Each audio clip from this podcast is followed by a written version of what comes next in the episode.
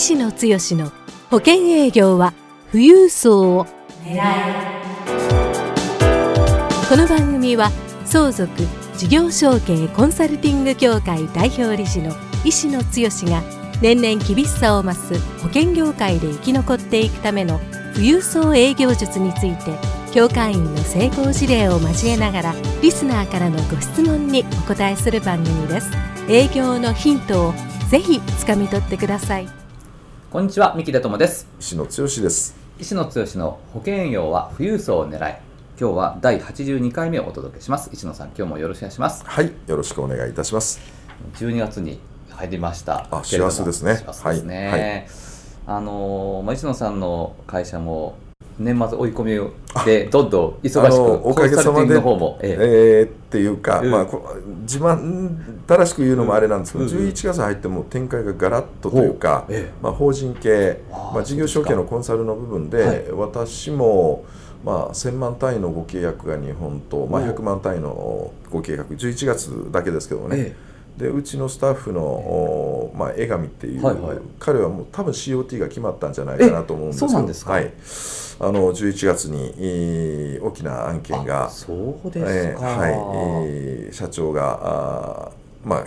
決めていただいたというか、まあ、それは2度に基づくものですし小林は小林でもマーケット展開がもう超富裕層に行ってますのでね、ええ。ー、1案件で多分3000万とかっていう保険料で、法人案件ですけどもね、でちょうど11月ってあのその法人の新しい商品が出だしてたところでもありますので、えー、この辺りの商品があピタッとはまる形になって、えー、そのタイミングで、我々も我々も年末というかですねちょっとそういう昔この業界にいますので、コンテストみたいな期間があったのでね、え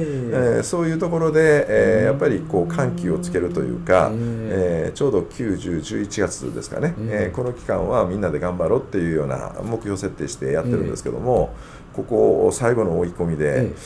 かなり、うちの会社としても大きなあ成果になってますので結構来年に弾みがつくなっていう感じではありますね。はい、私あの協会のこの、ね、講座の関係でしかお会いしてないので、はい、全然そのコンサルどんな感じでやってらっしゃるのか今聞いて本当びっくりしましたけどあそれはすごいですね。そうですね。あのうちの受講生の案件でもまあちょっと同行の案件があって、えー、1回行っただけですけども、はい、お12月決算の案件ですけども多分これも1000万単位の感じに。ニ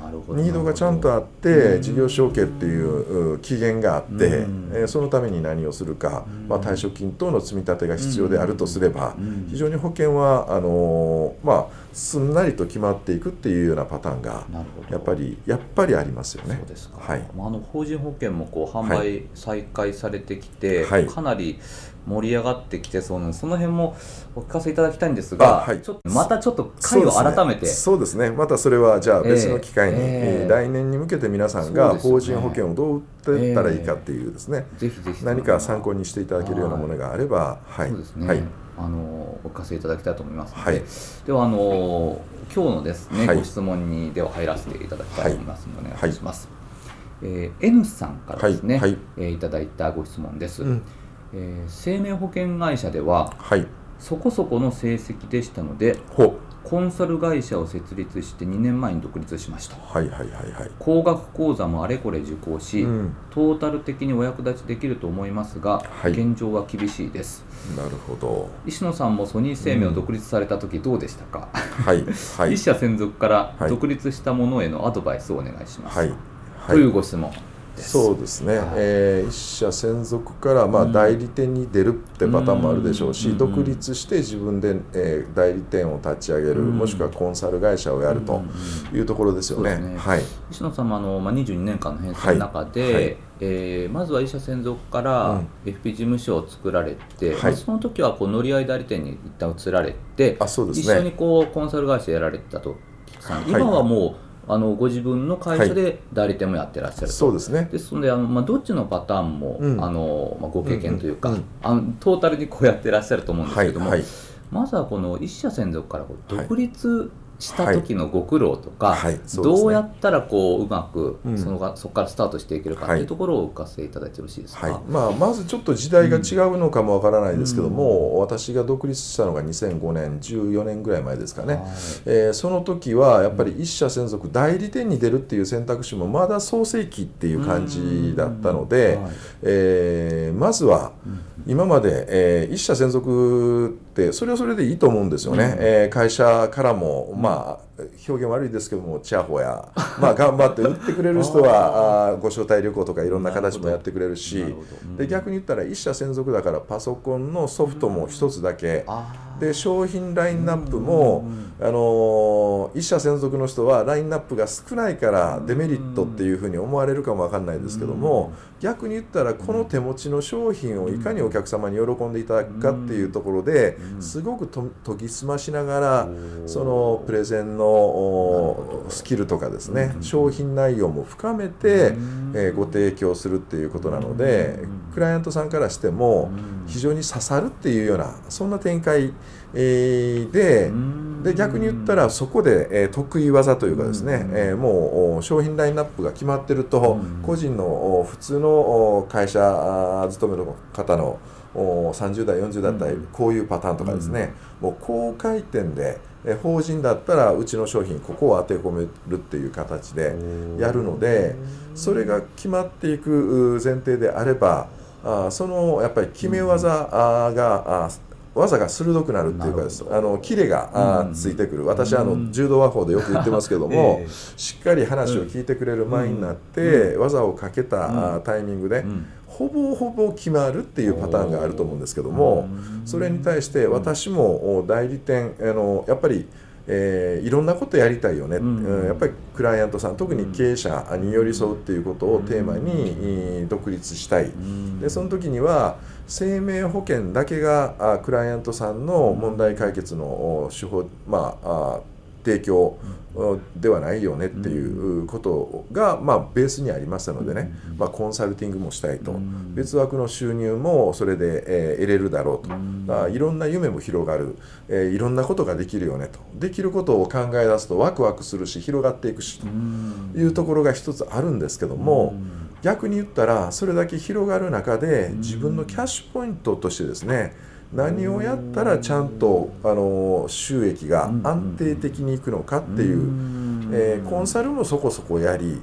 コンサルはあ自分の手法が固まらない中で、えー、どれぐらいのフィーを取るかとか。えー、何か紹介したら紹介のフィーも出るとか保険商品でもあれもこれもあるから今回はこれ売ってみようかなあれ売ってみようかなみたいな話ですね。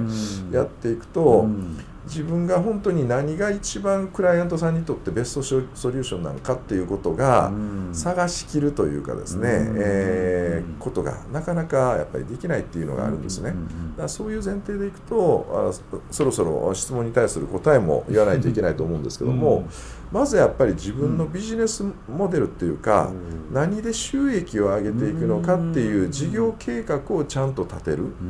でそれに基づいたあ内容。例えば生命保険、えー、であれば、せあの政府は一社専属の時の政府の割合は多分最初は100ある売上のうちの80%から90%はやっぱり生命保険に頼るっていう、でそこからコンサルやるのかなんかっていうところをちょっとずつそこで広げていくっていうことになる可能性があると思うんですね。となると生命保険、えー、1社だけだったけども自分の得意なパターンもしくはあマーケットを法人に特化するんであればそこにとって、えー、一番ベストソリューションになる自分のラインナップが増えた中で、えー、どういう商品の組み合わせがあお客さんにとっていいのかっていうところをですねここを精査していくっていうか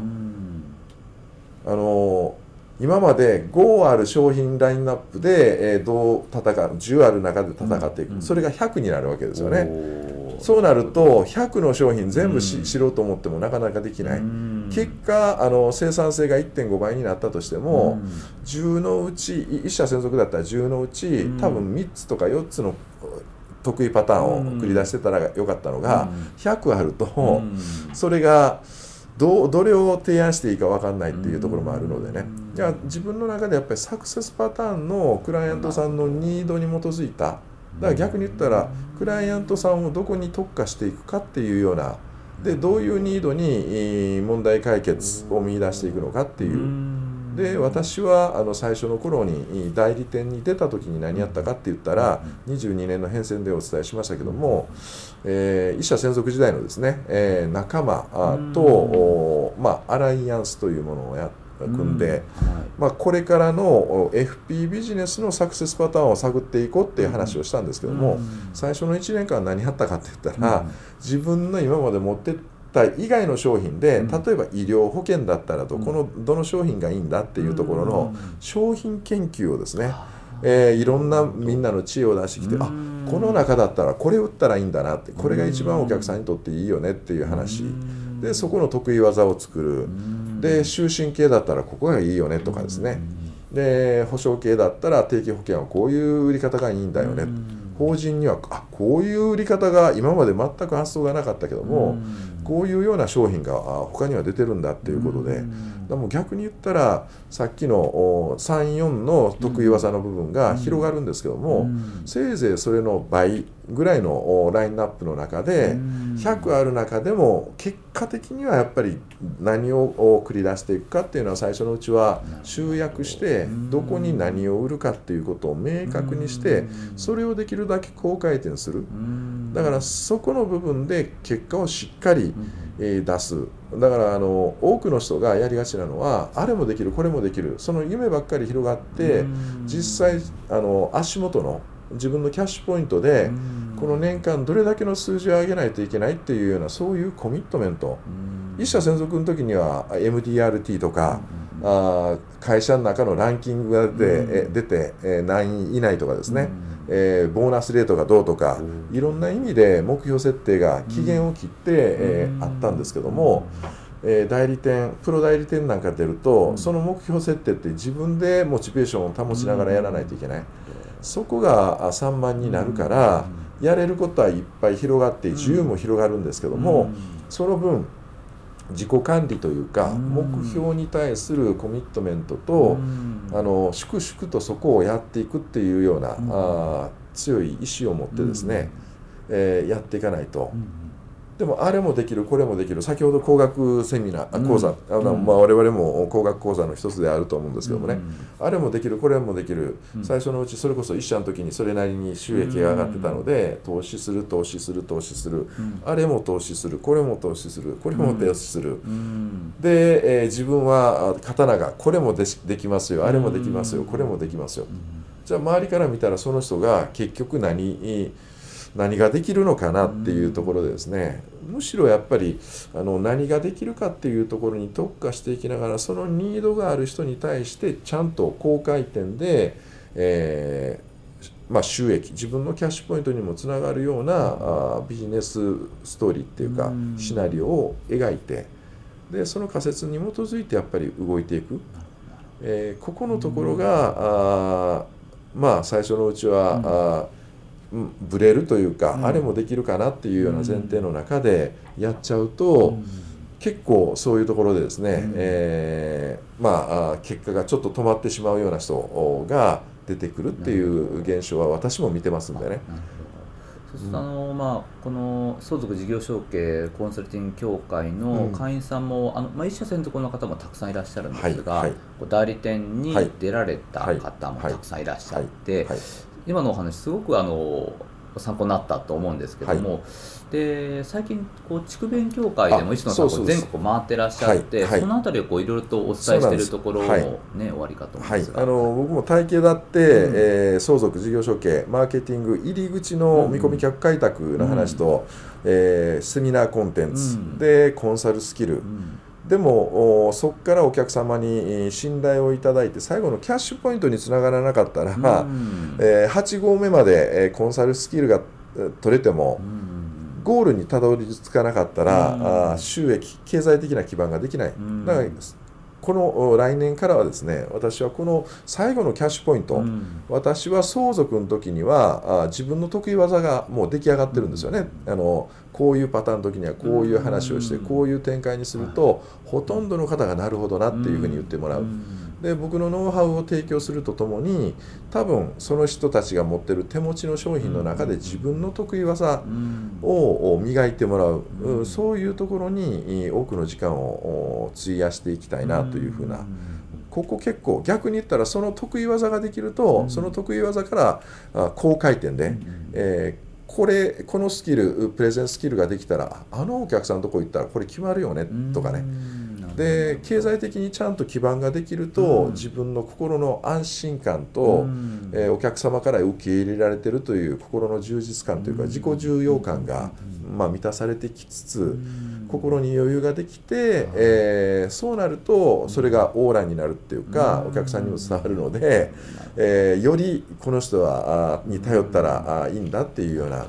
だからまあここのセルフイメージをこういかに上げていくかということですね、うちの教会でも来年にかけて、えー、私の方は特に強く。で逆に僕だけじゃなくてそういうことができるメンバーが今教会の中でもかなり出てきてるのでね、そういう人にも手伝ってもらいながら、えー、その広げていってみんなで成功していくっていうような、まあ、そういうふうにね思ってますので、まああの今日 N さんですかね。ね、えー、いただいた方がうちの教会員なのか、うん、講座の受講生なのか、えーまあ、私の中では今見えてませんけども、うん、ぜひまたこういうコミュニティでね、うん、えー、何をやっていったらいいかっていうところを一緒に学ぶ機会を設けていただいたら、大きなヒントにはなるんじゃないかなというふうに思います。そうですね、はい、ぜひあの一社専属からこう独立された方はすごく参考になったと思いますのでぜひあの生かしてですね、はい、あのさらにご活躍をされることをお祈りしてます、はい、ではあの石野剛の保険営業は富裕層を狙い今日は第82回目をお届けしました、はい、石野さん今日もありがとうございました。はい。どうもありがとうございました。番組からお知らせです。ただいま石野剛へご質問をお寄せくださった方へ富裕層の意外な素顔富裕層の性格から富裕層に好かれるポイントまでをプレゼントしています。http コロン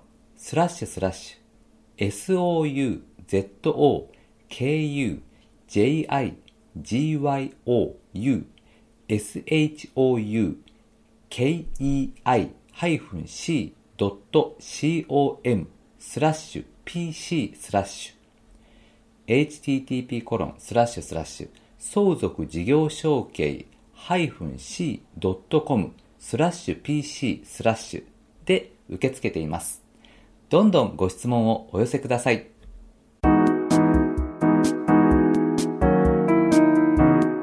今回の番組はいかがでしたか？番組では医師の強への質問をお待ちしております保険営業は富裕層を狙えで検索していただきこの番組のホームページからご質問をお寄せくださいそれでは次回の番組を楽しみにお待ちください。